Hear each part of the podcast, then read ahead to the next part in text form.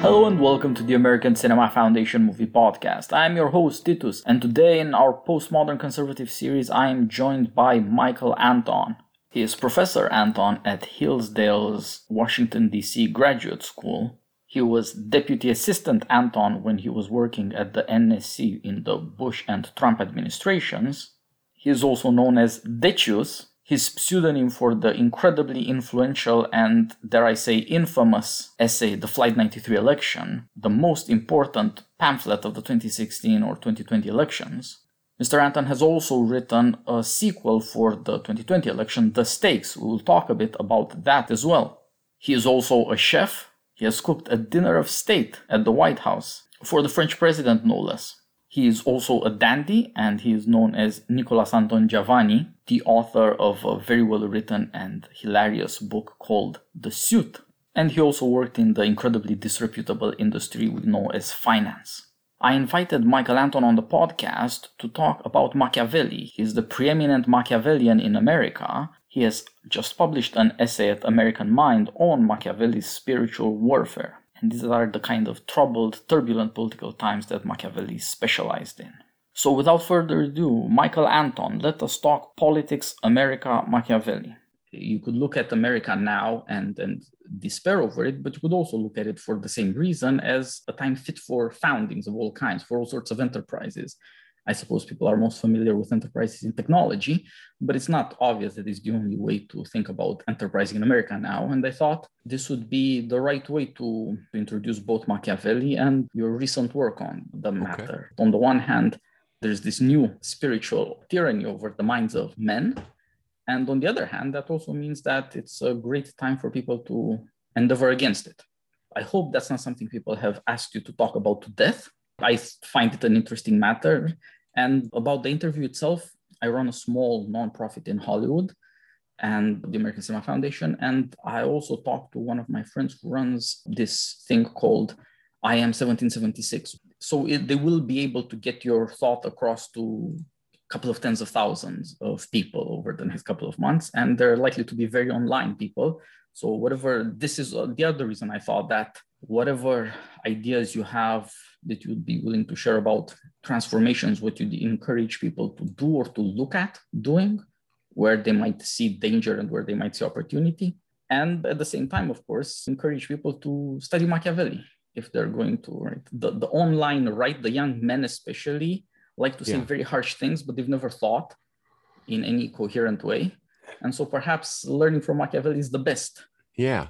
I mean, well, if we start there, Machiavelli's harshness is always very, very calculated and controlled. So, what I worry about, and I, I said this more or less explicitly in the piece, is the types who, you know, very online, who like to shock and who say some witty things, and even underneath the shock, say some insightful things, but end up diluting their own influence and perhaps jeopardizing their own careers you know lives may be too strong although it may get there. That is to say, look, as of now, the regime isn't going to come and just take you and put you in jail. Although it does that, you know, if you walked into the Capitol on January 6th, it will find you and put you in jail. It's probably not yet at the stage where it's going to do that simply for tweets or posts. It may get there, who knows? But your life could also be, you know, in jeopardy not of immediate death or cancellation, but you know, if at age 25 you go to such a degree of imprudent rhetoric that you find it's impossible to maintain any kind of institutional affiliation or earn a living, you know, uh, yeah, you're not going to be shot for that instantly, but it is imprudent and it does in a way jeopardize your life if you can't make a living, if you can't eat. One of the reasons Machiavelli appeals to the young is because he knows that they're inherently more rash than the old, and rashness is akin to courage. But rashness isn't courage, right? Rashness is a, if, we're going to be an Aristotelian now for a moment, rashness is a, an excess of courage. It's a defect. And I think there's a tendency amongst the young. This is what Strauss means when he says, which is not the best taste, meaning a taste for rashness and a, and a belief that courage is pusillanimity. To hold back one's rashness out of prudence is inherently cowardice. There's a sense of that from certain young people. And I'm, I'm trying to, you know, give them a little advice as, a, as an older guy with gray hair. That's not true it is possible to be prudent and courageous at the same time. In fact, it's probably impossible to be courageous without being prudent. Courage without prudence ends up being rashness, which ends up harming you. And also, look, if to a certain cast of young who says, you know, if you care about what happens to yourself, you're not really down with the program, you're not trying to do anything. Well, in fact, you're harming your own side, you're harming your own team. I've known people who have, who I'm friends with or had been friends with, who I think have made real contributions, who then go out and say stupid, unhelpful things. And it's a gift to the left to be able to say, well, you have associated with X person who said this. And that ends up harming all of us. So if you can't do it to protect yourself, you should be prudent to protect your friends. Yeah, the times call for daring, but people have to learn this. We have to dare well. Daring yes. by itself is not enough. It's very tempting, both right. because it's it's tempting to the young and because uh, it's how modern things work. We always look for change, and that requires daring. I think I said it's in the article, and I say it to friends all the time is look, there's no point in charging enemy machine gun nests when you know you're going to get shot to no purpose. It is very brave, right? But courage without purpose, courage without an end, without, that is to say, an end in the sense of an intended result, is rashness, is foolishness, is worse than imprudence. So, yeah, you know, you could say, well, I'm going to spew X, Y, and Z rhetoric at a, B, and C, you know, senior regime figures, get yourself destroyed and say, wow, that was really brave. But it was also incredibly stupid. You destroyed yourself. So you've taken yourself out of the game when, you know, our side can use all the talent it, it can get. And now all the people you've once associated with are going to have to deal with that forever. And people are going to say, well, didn't you once know this person and that person? And well, yeah. Well, why? doesn't this reflect poorly on you they will do that and yeah okay you can say it's unfair you can complain about it but the fact of the matter is you know, my advice is please try not to give the enemy ammunition. They're strong enough as it is. They don't need our help, nor sh- should we be in the business of helping them.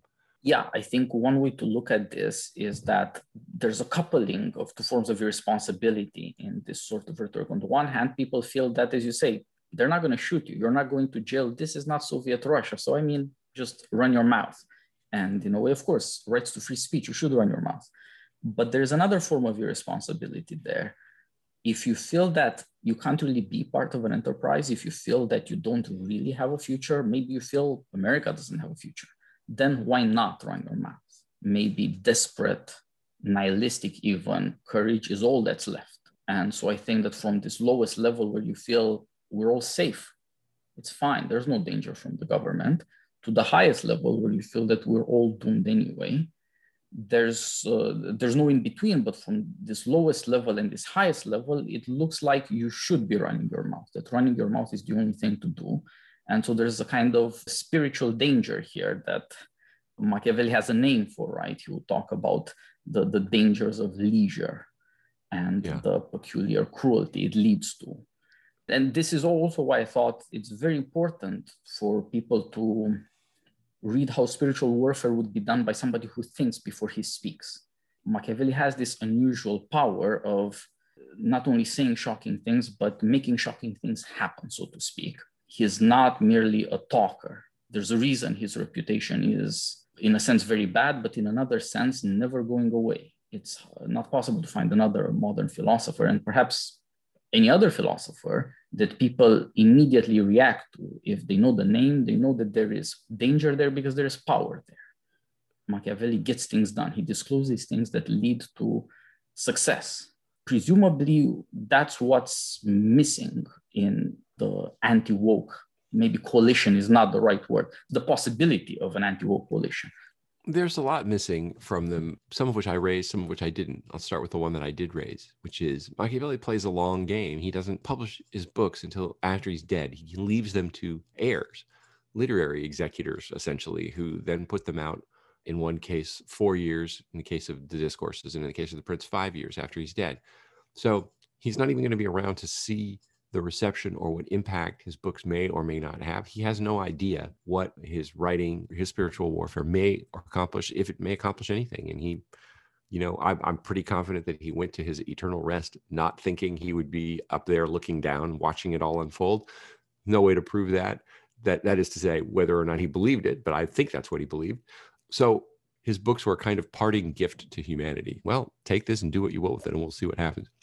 I asked the question in my piece do we have that kind of time? I maybe should have spelled this out more because I know that there are a couple of people, they assumed that I said, yeah, don't worry about it. We can wait 100 or 150 years to, to, to start to turn this around. Um, they thought that I made an equivalence with Machiavelli. I, I raise that as a question, and I think my own um, my own conclusion, tentative conclusion, is we don't really have that much time. So somebody, which means we have to be even more careful because some of us are going to have to be able to uh, affect real change within our own lifetimes, and that's not going to be that's not going to be particularly easy. The other question is, you know, this is bigger, which I didn't really raise in the piece. What is the end state that, let us say, the anti woke coalition, you know, the pro Western anti woke coalition seeks? And I don't think we've really figured that out. I mean, I know what I think it is, or at least what I prefer. And I've had this argument with a couple of people. Let us call them one poll the, of those who are on my side in terms of having the same enemies. But well, actually, I guess I've had this argument with sort of three categories of people um, uh, who are who are on my side in the sense of having the same enemies, but not but where we differ about the end state. One is the kind of quasi monarchists or the techno monarchists who associated with Curtis Yarvin and people who love his writings. They have an end state in mind. Another are the paleo conservatives, who I think sort of implicitly have an end state in mind, even though I don't know that they'd ever state it. I would, I think I could summarize what their end state would be and why I disagree with it. In fact, I'm writing a piece right now about exactly that. And the other of those around the famous internet figure, Bronze Age pervert, whose book I reviewed in the Claremont Review of Books, I guess about two years ago now. And I think he has an end state in mind. My my question for him which we got into once in a written exchange and he didn't really answer. And in fact he said i'm just not going to answer it. But is is the stated end state that he has so far proffered which i criticized as kind of larpy and unrealistic is he mean that seriously or is it a, is it rhetorical? And he didn't say. So if he you know the sort of vision with which he closes his book high piracy and men of valor living at the edge of the world is that's really what he thinks we ought to be striving for or is that just a rhetorical device to get the youth stirred up or something. If it's for real, then I have some serious criticism of it. I don't think it's very realistic, and nor do I think it's particularly desirable. If it's rhetorical, I, I think I get why he's doing it, but then I then the question remains: Okay, well, what's a what's a serious end state that we could come up with? So the way I sometimes put it to people, I think I've said this in print. I'm pretty sure. If not, I'll say it now. Whatever happens to the current regime, and I, I'm I'm not convinced it has long to live. This is another place where I differ with Curtis who has said to me on on a podcast that oh he thinks the present regime can go on for 100 or 200 years. I think that's not possible. 50 seems to me like a long time. And given its incompetence and ricketiness i'm starting to think 10 is a long time but who knows? Whatever happens there are going to be lots of people tens hundreds of millions of people alive on the north american continent who will need to reorganize self-organize and form some kind of political association. On what basis are they going to do that I, that to me is the question of the future that I've tried to address in writing, and I'm still thinking through and trying to address in writing. So, and I do think Machiavelli is can be a useful guide to that. I, he's not my ultimate guide. At the end of the day, the circumstances that he was trying to overcome, I think, differ from ours, and I just have different metaphysical and moral and religious presuppositions than he does. So, I did get some pushback to the spiritual warfare piece by people who share my moral, religious, metaphysical principles. How how can you possibly take advice from a person such as this if you believe X things, which either means you're mistaken in taking advice from this person or you don't really believe the things that you say you believe. Okay, the, the former may be true. The latter is definitely not true. I still think there can be value even for someone such as me who believes in natural right more or less as Aristotle defines it can learn from from Machiavelli. If we're all finding ourselves in a post-collapse situation, and and for whatever reason, I expect this not to happen, but for whatever reason, the world comes to me and says, "Mike, tell us how to reorganize." I'm not going to say, "Well, we're going to start with Discourses, Book Three, Chapter One, on sensational executions every ten years." I'm not going to do that, um, but there's something you can still learn from him. Yeah, and I think you could say that the more interesting, the thoughtful people on the online right have a lot in common with Machiavelli, if, if in only in partial ways. Bronze Age pervert does sound like Machiavelli. He seems to be telling you, be Cesare Borgia, be a condottiere, be a great man of spirit. You will conquer, you will achieve things. Don't worry about how many people you need to murder on the way. You will be applauded for your success because really everybody wants some peace of mind and they'll pay a high price for it willingly you will, that is to say, be honored for your ruthlessness. Don't let morality get in your way. High piracy. Machiavelli reminds people that everything starts with violence. You want your own piece of land, you want your own peace of mind, you will have to violently secure it and occasionally maintain it. And since people no longer are satisfied with the social order, this thought naturally recurs. And there's very little to speak to it. At least there's very little to speak to it in a taste that young men will listen to. That's, I think, what Bronze Age per- Pervert understands, yeah. and why, in a sense, as you say, he can't answer the question how serious is his rhetoric? To, to answer that question, I didn't say can't. I said he. Well, just to clarify, well, I think he, he could answer it. He didn't answer it, and he won't answer it right? Exactly. But uh, yes, he but knows that's he because knows he understands it to destroy the power of the rhetoric. Its mean, effects would no longer matter if he answered. It certainly he he has something in common with Machiavelli, which I, I said explicitly in the piece, right? Which is they deliberately calibrate their rhetoric to appeal to the young, or specifically to that taste in the young, which, as Strauss says, is not the best taste. And so I don't have a following among the young in that respect because you know I write like a what I am, a 51 year old college professor normie who believes in natural right, and to, to some 20 year old kid utterly dissatisfied with the putrid state of the regime for good reason, right? He just he finds the kind of thing that I write boring and out of touch. And so I understand that there is a danger and there's a value to doing what he's doing. Or uh, well, let's just get it back to Machiavelli, to what Machiavelli did. You, you have to understand that, that you pay a price in reputation for that. I got criticized by somebody for this, for just pointing out that I think that Machiavelli deliberately sacrificed his name for what he thought was a good cause. Strauss makes great hay of Machiavelli's use of Fabius. So there are there's a family of Romans called the Fabii. They there are many of them at various points in Roman history. Livy recounts the exploits of many of them. Strauss illustrates how Machiavelli takes all of these Fabii and without explaining to you what he's doing, kind of molds them into one Fabius in the discourses, who is meant as a stand-in for himself as the founder of new modes and orders. The, the book literally, the discourses literally ends with praise of Fabius reordering the city of Rome. And Strauss says if you connect them all together, you know, there's a there's a Fabius who enters the Ciminian forest in book two, chapter 33, and so on. It's a different person, but it's all meant to be a stand-in for Machiavelli and what he's doing and how he's doing. Well, I said, I absolutely true, all of that. And then Machiavelli makes a contrast which Strauss draws out between Fabius and Decius at the famous Battle of Vesuvius, which is in Livy, book eight, and it's in recounted in Discourses, book two, chapter 16, which Machiavelli calls, if I get the quote correct, the most important battle the Romans ever fought in any war with any enemy.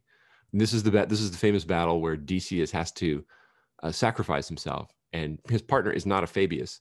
It's it's Manlius Torquatus who ends up winning the battle. And Strauss makes a contrast between this Decius and also his son, who performs a similar action later, you know, who sacrificed themselves, versus the Fabius who preferred the slower, more deliberate assault and saved his impetus rather for the end, and therefore survived the battle. You know, and Machiavelli being careful in his rhetoric and also just taking the precaution of publishing his books posthumously spares himself and so can be compared to Fabius.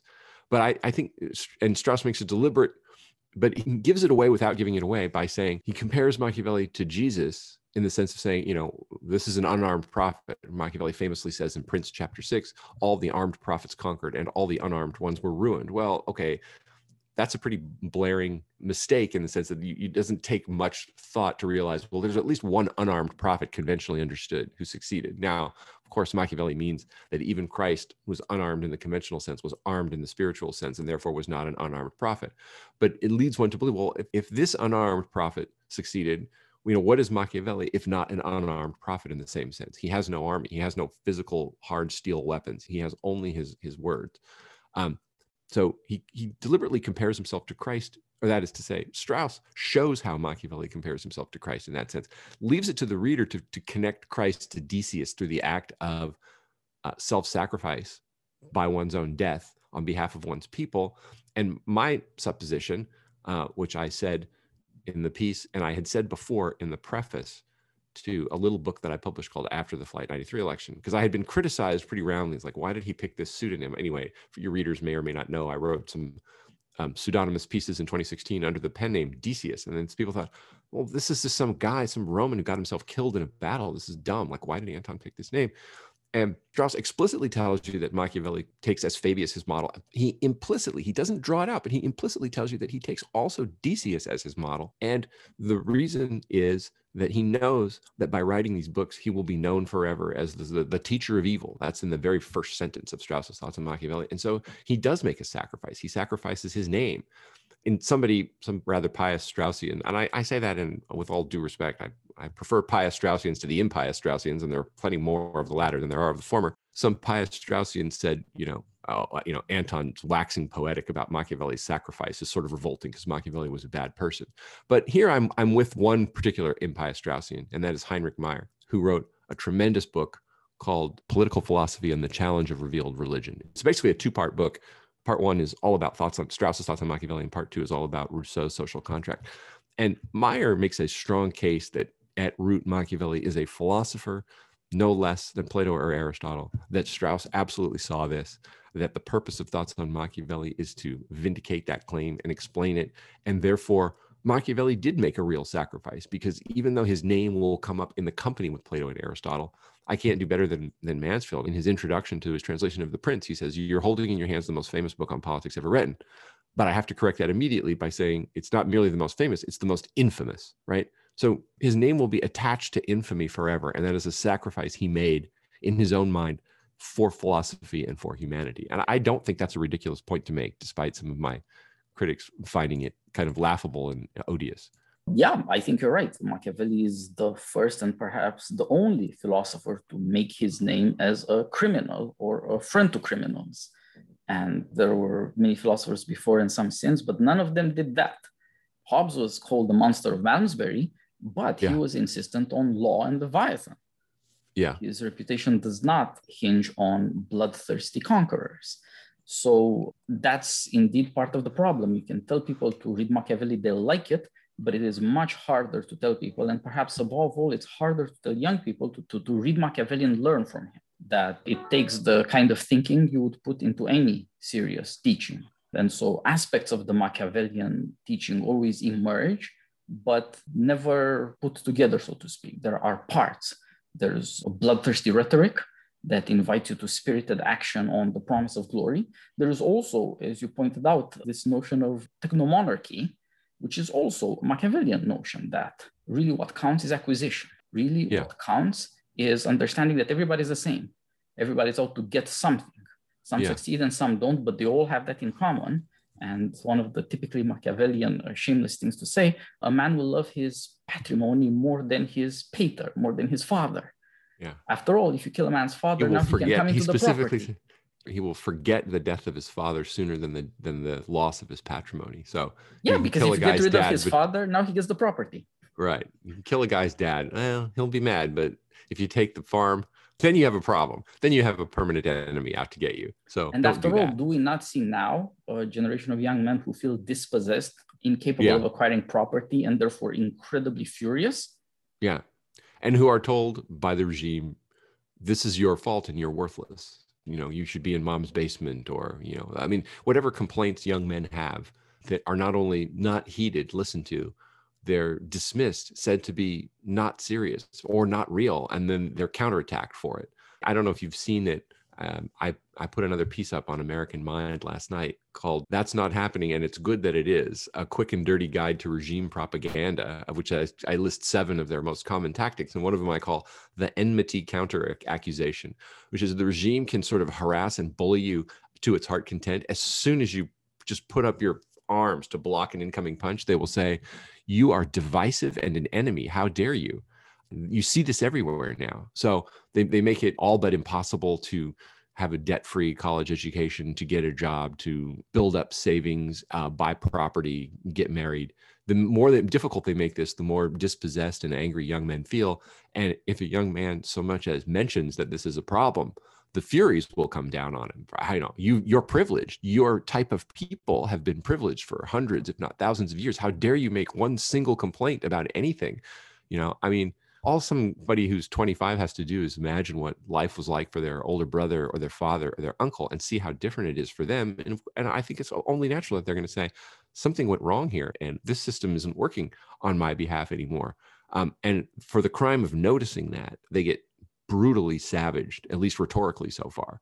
Um, that's one of the, the regime's favorite tactics is we get to treat you as badly, as shabbily, as shamefully as we want. And if you so much forget complaining, if you so much as notice and say aloud that you notice what we're doing to you, we will we will bring the furies down on you. As I put it to, and this this line I'm rather proud of, so I will quote myself here, which is a, is a kind of shamelessly self um, indulgent thing to do. But I said um, every punch in the face must be rationalized by the victim as a massage. Uh, you could use caress instead of massage. The same point. I wasn't. I toyed with it. I wasn't sure which word worked better, and I went with massage at the end. But yeah, as they're beating you, you're supposed to say thank you, or you know that famous line from Animal House is the the the pledges are all on all fours and getting smacked with a paddle, and every with every smack they're required to say thank you, sir. May I have another? Yeah so that's uh, i know you're a movie guy so i assume you'd uh, you'd know that movie. Yes indeed. So not that it's a great classic but it is it is kind of a great classic. I mean it's not up there with you know citizen kane but as uh as raunchy comedies go it's, it's it may be the best one. Probably yeah it was a great success probably yeah. for that reason. So uh, of course, that was a time when this sort of humiliated young man got, if not good press, then at least these sorts of movies to somehow get even. Now that, as you say, that's not possible. There's this passive aggressive attitude that won't allow people even to state that they have complaints, even though those complaints are all very real, incredibly public, and millions of young men suffer from them. And the only good news is, in a way, implied in what you're saying about the rhetoric of the regime. It's full of half measures. They humiliate these young men, but they are not destroyed. And so the oligarchy creates way more enemies than it can deal with. Yeah, it's not destroying them yet. And I wonder, you know, Curtis, who's a friend and I know him, and anytime I say something even moderately hopeful, his response is always, that's cope which is a new term that I've used. I, I don't know if he invented that or if it's one of this younger slang that he picked up on. He's about my age, but that that's so. Let's say one were to read Machiavelli literally and try to operationalize all of his advice. Leo Paul de Alvarez, a brilliant teacher at the University of Dallas, who wrote a commentary on The Prince, which I've read hundreds of times, says that a lot of Machiavelli's most harsh advice is a trap to see who's paying attention because if you tried to do everything he said as he says it, you will end up dead. It won't work. He's deliberately over harsh. And part of that is a test in a way to see which readers are fools and which are not. But let's say you were to read it and try to operationalize exactly what he says to do. It's not enough to have the intellectual sense that, okay, I understand this and I'm willing to go out and do it and I see the justification for it. To perform those kinds of deeds requires a certain type of heart and soul that most people don't have. I know that I don't have it, right? So if I were suddenly made the prince and I decided to make the prince my Bible of how to rule, and just to take one example in chapter three, I always point this out to my students. He rather unobtrusively, but distinctly, if you read it carefully, he says, if you take over a neighboring country with the similar laws and customs, all you have to do is keep most of the laws the same and make sure you eliminate the line of the prince which means if you think it through, it means kill the babies, right? If the prince has a nine month old child who somebody could later try to install on the throne as the legitimate heir and you leave that kid alive you're making a mistake so this of course is obviously a direct influence on lenin and the communists in 1917 but like i know personally i don't have the heart to kill the babies so if it that's what it takes to be the prince i can't be the prince my point is the regime is evil the regime hates us it wants to do harm to us how many people in the regime though really have the heart and soul to kill the babies I I'm not so sure. I know some folks, some folks I know personally, some folks I just read or encounter on the online right who think, oh, they'll they'll do it. Don't kid yourself, they'll do it. Maybe this is cope, but I'm not sure they have the heart for it. At least not yet.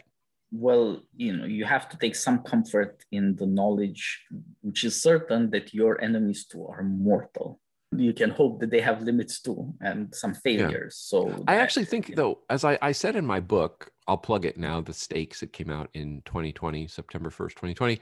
I think it's pretty evil in and of itself, though, to cut people out of the financial system, to make them unemployable, to ostracize them, to sort of make them I think I said free range Zeks. So they're sort of like concentration camp inmates, but not locked behind a fence. They can wander around freely, but they can't do anything. They can't be employed. They can't be part of an organization. They can't use a whole lot of services. They can't be in contact with people.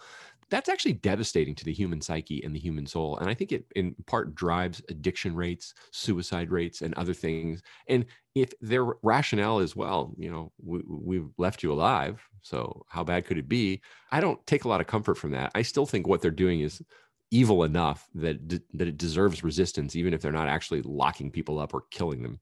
Yeah, certainly. It seems like you know, a certain use of freedom has slipped from saying that well people can live their lives the way they want to. It's america. To saying something like you can make incredibly cruel and catastrophic economic and social decisions and then people just have to put up with it and deal with it without any help.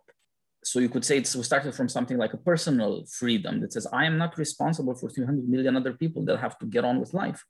To saying something like the elites are not responsible either for the rest of the people or for what they do to them and right. at that point, it, becomes indeed incredibly cruel. And yet, it is hard for people to say, no, that this is different. This is a very different and, and very wicked thing to do. But I, I had this conversation yesterday with some friends of mine, most of whom I think you know, if not all of them. And I asked the following Is there a point at which the regime's cancellation and exclusion regime or system will work in our favor. By which I mean, and I quote Strauss again from Thoughts of Machiavelli, where he says, The highest art has its roots in the highest necessity. Granted, we're not talking about art, but if they really get to a point where they're saying to first a few hundred, then thousands, then hundreds of thousands, then eventually millions of people, right? So we're seeing them test this out. You get deplatformed from social media they demonetize you know if you make your living this way they demonetize it so you can't make a living. Um, they've started putting they've started putting people on the no fly lists. You can't travel. The lockout of the financial system has also begun but it's in its earliest stages. But let's say they really ramp this up. They kick tons and tons of people off of all forms of social and other media. They, you can't get a bank account anywhere. Maybe it's some little local community bank but any bank with a you know presence of greater than a handful of branches, you're locked out. So you can't make a living. You're forced to live in the all cash economy, but then they eliminate cash. So if you don't have a credit card and a banking system and an electronic payment system to work, you can't actually buy anything. Well, what are you supposed to do then? But they leave everybody alive. Well, the, the harder they make it for people literally to eat, the more incentive there's going to be for people to build these parallel structures. And a lot of my friends are saying, um, uh, in particular, you know, Matt Peterson and some of the guys who are doing this thing called new founding their point is we're gonna have, we got to build parallel structures now. We got to be ready for it. And i think they're right in that they have foresight. The problem that they will face is that people won't feel the necessity until it starts to pinch them. So when the regime really starts to make it eh, difficult or impossible for tens if not hundreds or thousands or millions of people to literally eat you're going to see parallel structures being built. And in that sense is the regime inadvertently making it easier on us. Well, in a sense, like they're forcing us to do what we ought to do by prudence, but we'll only do under the press of necessity.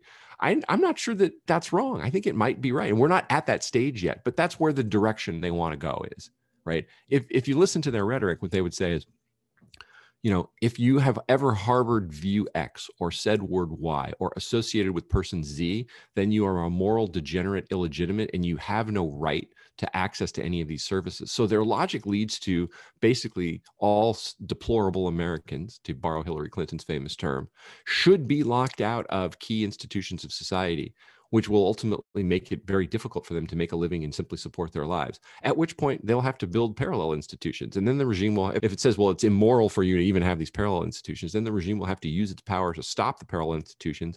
But at that point, the mask will truly be off. And what they're essentially saying is, we want you to die. We're not going to kill you, but we, it's sufficient for us to just make conditions such that you starve to death. Now, I know that if anybody listens to this, I don't mean it that way. A lot of people listen to it, but like my enemies, and I have many of them listen to this, they're going to say, Anton, that's unhinged rhetoric. Yeah, well, look, read my piece on the guide to regime propaganda. Or just take this famous quote from Lenin. What is, how does it go? Who says A must say B. There's an inherent logic to what these people think. They want to stop short of stating certain conclusions because they sound alarmist and they might alarm people but the logic points in one direction and if if you think people are morally illegitimate their very existence is morally illegitimate so that you you are not only justified in locking them out of the financial slash employment system, but morally obligated to lock them out of the financial employment system, then aren't you also justified and morally obligated to prevent them from creating their own employment and financial system? And, and doesn't the logic of that inevitably lead to these people don't have a right to make a living, so therefore they don't have a right to eat, therefore they don't have a right to exist? Uh, it, it sounds insane, but that's where the logic of their position leads. And what one of the things that I noticed in spades about 2020, 21 is lots of left wing rhetoric that I had been seeing since my college days in the late 80s and early 90s that people said is just blowing off steam. It's just crazy rhetoric. It will never be operationalized. Nobody really means it. Well, it really came to fruition in a huge way in the last two years. And it shows that whether people meant it seriously initially or not, the people putting it into practice today certainly mean it and they take it seriously. Whoever says A must say B yeah, the situation we're in, we have to put these two things together that you mentioned. On the one hand, prudence, and on the other hand, necessity in the sense of hunger in the sense of being afraid the security state is spying on you and arresting people and so on, or as you're saying, denying you business, denying you banking, denying you all these parts of wherewithal in life. Prudence, as you say, you can derive a syllogism, you can follow the consequences, you can draw out conclusions, but nobody's willing to say them, say them outright, so it doesn't have any conviction. It doesn't carry conviction. But on the other hand, if you wait until people suffer in their bodies, well, each body is particular. Everybody will feel alone. Everybody will feel weak and it might be too late to react. These things have to be put together before it's too late. Foresight is not enough, but pain is not enough either. They have to come together somehow. And that's again a reason to read Machiavelli, who reveals that prudence and suffering in your body are the same thing necessity. Just like if you don't eat now, later you'll be hungry, and that's a pain in your body that will teach you. Sometimes the body is its own mind. Pay attention.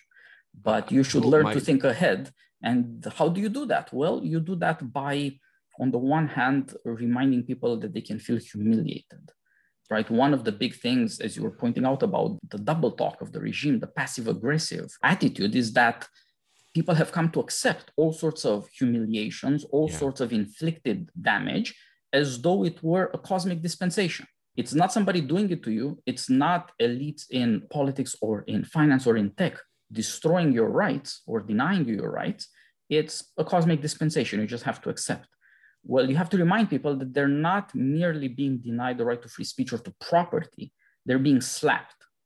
Yeah. Being humiliated. Without that feeling yeah. of humiliation, people will not stand up for themselves. And that is indeed a great use of Machiavelli to remind people that they should feel hum- humiliated and that they should look for a way to avenge themselves and defend themselves.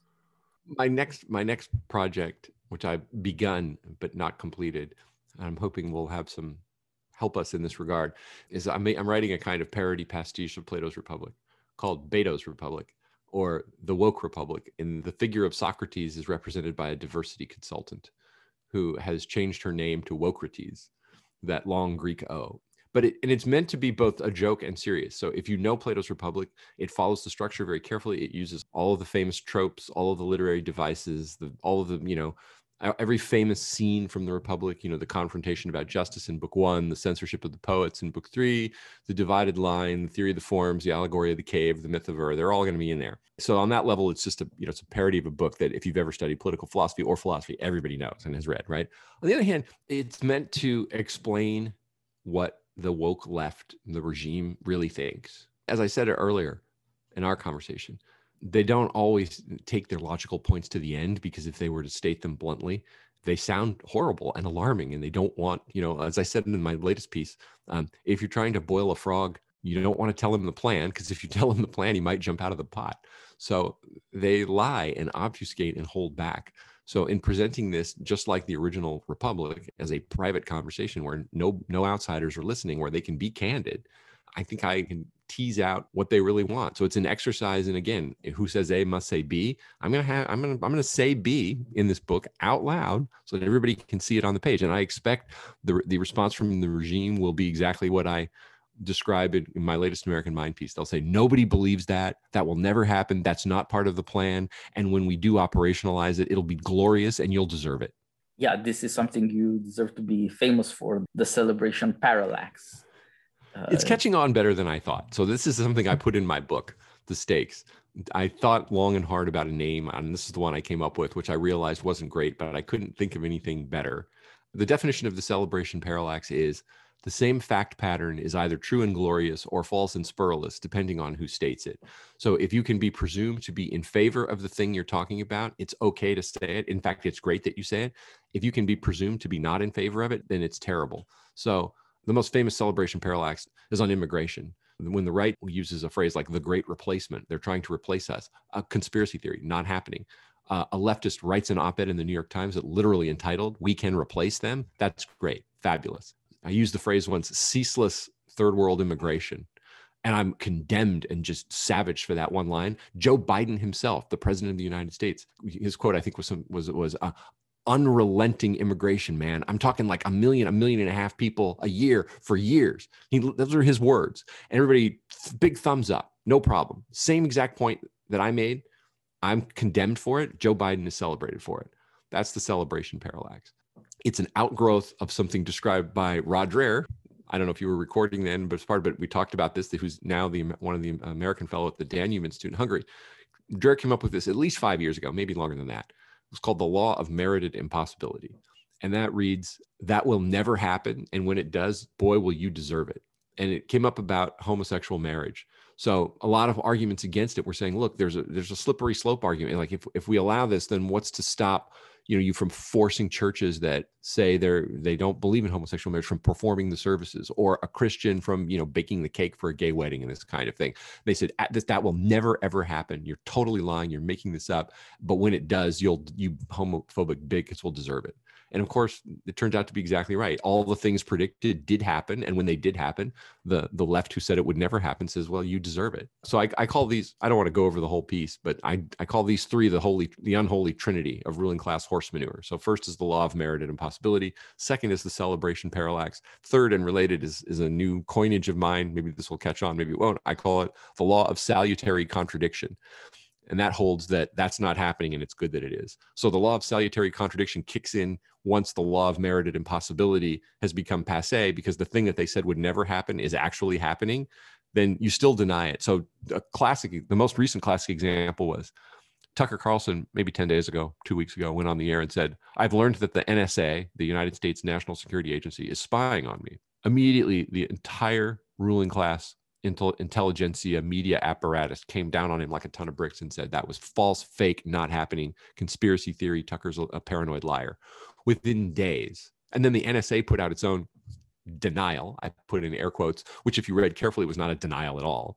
It just basically defined the terms so narrowly that it says, well, we're not doing this very tiny little specific thing, but we won't tell you what else we might be doing. And then in a prestige media account on Axios, a website which is not as old a brand as the New York Times, but is, believe me, extraordinarily influential as a regime media outlet, admitted, well, in fact, it does appear that Tucker Carlson was trying to get an interview with Putin and the NSA picked some of this up. So, and then immediately the, the leftist regime hack Twitter mob, which had, had only a day or two before been saying that's not happening, immediately starts saying, well, Tucker obviously was a Russian spy, so it's totally justified. And thank God we have the NSA to spy on Tucker. So that's not happening, and it's good that it is. One of the reasons I wrote that piece is to explain the pattern. Because once you understand the pattern, you start to see these things everywhere. Or as Strauss might put it, you know, there's a taxonomy to their lies, right? And once you can classify them, it becomes easier to see them and easier to see through them. Yeah, and that's one task. You have to figure out what's wrong with this rhetoric, with these contradictions. They are elaborate, as you say, they may be involving contradictions or outright lies, but that doesn't mean they are not planned they make sense together. And if you think through the rhetoric, it leads to something that's not merely rhetoric, it's politics. It really leads to a certain end state. And I hope that your parody or satire is going to go some way to reveal that. What is the damn thing that we should be worried about, that we are, are somehow worried about, anxious, but we can't quite put a name to it, so we can't fight against it? Yeah, it is a precisely because as we were talking earlier the regime doesn't primarily rely on force at least not yet and my hope is it never will. Not that i can guarantee that but there are reasons to believe it never will. I, i'm not sure that many people have the heart for that kind of bloodshed. But let's leave that aside. Whatever the future may bring for now the regime's primary instrument of rule is propaganda. It's gaslighting, it's lies, it's censorship, or as I called it in my book, the megaphone. There's the narrative, the megaphone, and the muzzle. The narrative is the story that they want told, the pre approved version of events. So, the pre approved version of events, for instance, in 2020 was America is a racist country. George Floyd was an innocent saint. There are no riots happening in American cities. And, and to the extent that there are riots, that's another great example of the law of salutary contradiction. In June 2020, the, the media narrative was these are all peaceful protests, there's no rioting, and all the rioting is justified anger. It's not happening, and it's good that it is. Right? Another example, maybe, of the law of merited impossibility would be that we're seeing in action right now is vaccine passports. We will never ever install a kind of vaccine passport or a system of keeping track of people and travel restrictions based on the vaccine. And when we do, it'll be good because all you anti vaxxers are insane conspiracy theorists. And now they're starting to talk about doing it and they're just pretending like they never said it would never happen. Like six months ago, you people were saying it will never ever happen. The same people are now saying it has to happen. It's essential and it's good. And, and only insane, irrational anti vaxxers would be against it. So this is their primary instrument of rule the narrative, the pre approved story. The narrative includes the things that they want said it also includes the things that they don't allow to be said. The megaphone is the means, the media through which they blast out the narrative, and what I call the muzzle, which is the use of social. It's the use of the regular media to simply not cover stories that uh, that don't support the narrative. So, little tiny events of no real national significance get blown up into huge national stories if it supports the narrative. So this is, I think, pre George Floyd, but it kind of was a sign of what's coming. An insignificant argument between a woman and a man in Central Park in New York became national news because the woman was white and the man was black and she felt threatened and and she didn't I, I think she actually did call the police on him. Anyway nothing happens. Nobody's arrested. It she becomes national news. It becomes a news story even in europe. She gets canceled fired from her job is now unemployable for the rest of her life. Even if the woman was a bore and unjustified that's actually not so clear given the reports of what the incident were like. The man apparently did act a little threat and speak a little threateningly, but whatever. It's still an insignificant, trivial episode in the lives of two people that doesn't deserve to be a national story, but because it fits the narrative, it gets blown up into a huge story, right? Meanwhile, all kinds of crimes take place every day. I mean, one of the great undercovered stories from essentially last spring to today is the enormous rise in urban crime in the United States whose victims are overwhelmingly non-white people of color, especially black people, and it doesn't fit the narrative. The media will not talk about it. If you talk about it, you're denounced. Another great example of a story simply being uncovered because it doesn't fit the narrative is the opioid addiction and the decline in white life expectancy. So I can't remember their names, but two academics researched this and found like for the first time since the founding of the United States of America, white life expectancy had declined in the 2000s or something. They went to every academic journal imaginable and could not get it published and were told over and over again. And were actually told they shouldn't have been writing about it. They shouldn't have been researching that. And when they finally got it published, they were resented because this, this story doesn't fit the narrative. You shouldn't be talking about this. So the muzzle works in both ways. It works in actual news, newsworthy events, trends, things that simply are not allowed to be talked about in the overwhelming organs of, in the media organs that overwhelmingly control news and information dissemination. And then it's simply the censorship that Facebook, YouTube, Twitter, and others impose on users. I mean, that's just it's straight up censorship. There's no other way to put it. Not being libertarian, I find myself utterly unsympathetic to the libertarian argument that these are private companies and they can do whatever they want. I mean, yes, they are private companies, but in a sense, they're also public carriers that totally dominate information dissemination in 2021. And the Republican Party, in the person of Theodore Roosevelt, used to actually be against monopoly power and used antitrust to break up monopoly power in the interest of middle class, ordinary people, and also to a extent in the interest of the state, because the monopoly power once upon a time was considered a threat to the legitimate state power controlled democratically by the people. The, one of the reasons why the state has no interest in breaking up or controlling monopoly power today is because the monopolies and the state are on the same team and they're in league. And so that the, the state sees breaking up or doing anything to Facebook, Twitter, and Google and the social media giants is essentially to harm itself. And the state is right in that sense. I mean, they are essentially part of the same regime. I think that's a bad thing, but we shouldn't delude ourselves that it's not a thing. Mr. Anton, I think this brings us nicely around to a conclusion for this interview. We've looked both at some issues in political philosophy or theory, but also in what it means to look at politics in a way that we could call Machiavellian. It's not a jaundiced view, but it is willing to see the ugly truths and to say the ugly things that are happening. We don't have to pretend that all sorts of attacks on freedom of speech and freedom of property and all sorts of attacks on the ordinary people of America have to be accepted as justice. They aren't justice, they are the use of state power and, as you're saying, a quasi state power in corporations explicitly or at least implicitly to destroy people's lives. if this is not injustice, nothing is injustice. Yeah.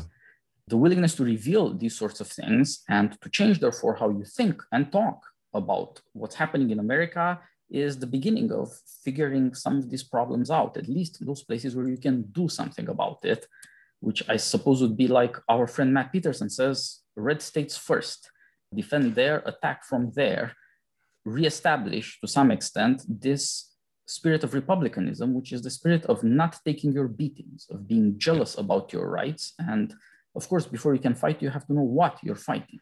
You know, it brings to mind two things. First of all, when you said, if that's not injustice, nothing is, that to me crystallizes an important thought. And it's why I'm not an East Coast Straussian and why I'm not a Bappian or a Nietzschean. I actually believe justice is real. It exists in nature. It is knowable to the human mind. Natural right is not an exoteric window dressing concept invented by Aristotle or maybe it is i don't know you somebody can you know try to provide me an elaborate proof of that but having studied it to quote machiavelli with great diligence for a long time i find it much more plausible than the alternative which is that nothing none of this exists and there is no justice and on the point about taking your beatings machiavelli very explicitly makes that point in the discourses book 2 chapter 2 meant that strength has been redefined as in enduring pain enduring suffering rather than avenging it and I make this point specifically in the spiritual warfare piece that you know he Machiavelli says there's a there's an interpretation of Christianity according to virtue, which holds to a different way. Now that may be exoteric window dressing on Machiavelli's part. I leave that point open for the reader to decide. But I do say, and I think this is true, that if Christian, if it is possible to interpret and operationalize Christianity according to virtue, as Machiavelli says, that solves the major problem that he diagnoses with his time, and it, I think, it could solve the major problem diagnosed with our time. Yeah, now we're stuck in a situation where the people willing to scream against the regime have no audience among ordinary people, and ordinary people whose rights are at stake and who are necessary if there's going to be any self-government left they're the ones who don't want to see how miserable the regime is really being to them and what threats lie ahead. And if somehow these two things could be put together, if the people who have suffered because they're young enough to realize they're dispossessed persuade the other people who are doing well or, or well enough and don't want to see the bad stuff, could persuade them to listen, to realize that everybody is going to get screwed if this continues, then uh, there will be something like a majority coalition the those of us who are against the woke are conspicuous by our small numbers. And that, as you said at the beginning, is in fact quite dangerous, not just to ourselves, but, uh, but in a way to other people too. After all, to complain about the injustice of the regime, if you also advertise impotence, powerlessness, could encourage people to just take their beatings more, to just reconcile themselves to despotism and even tyranny because they feel there's nothing you can do about it. So somehow the power that comes with numbers and with organization is necessary, not just the power that comes with shocking rhetoric and shocking insight. Hopefully, as you say, the, there's enough weakness in the regime and there is enough strength in the enemies it keeps creating to bring it down.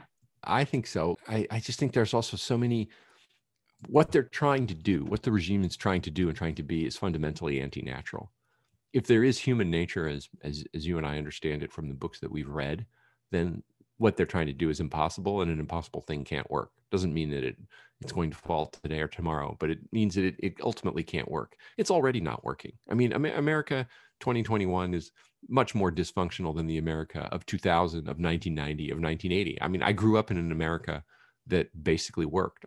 I grew up in a California that basically worked. I now live in a country that I recognize, you know, almost by almost every metric, not every, but most key core metrics functions much more poorly than it used to do. And I think that's in part because the regime is operating against nature. It's operating on false premises and using faulty means to do something that can't be done. And that's just a thing that can't go on forever and so won't. It doesn't mean I know when it will end. And it certainly doesn't mean i'm recommending that anybody has you know to get back to an earlier point. Charge machine gun nests. Don't do that. Be careful about what you do. Be careful about how you take it on. But the first step to resistance and surviving is, is ensuring that your mind is free Exactly. Nature does give you a certain hope. You, you shouldn't think that things you're against are magically powerful and they are permanent and om- omnipotent. That's crazy talk. They have their limits, they have their faults. Necessity works against them too. This should give people some hope and prevent hysteria. And hopefully, they will fight intelligently. All right, Mr. Anton, thank right. you for your time. This was a riveting interview. And let's talk some more spiritual warfare another time. All right. see about Mark Evan and the American situation. Okay. All the best. Thank you.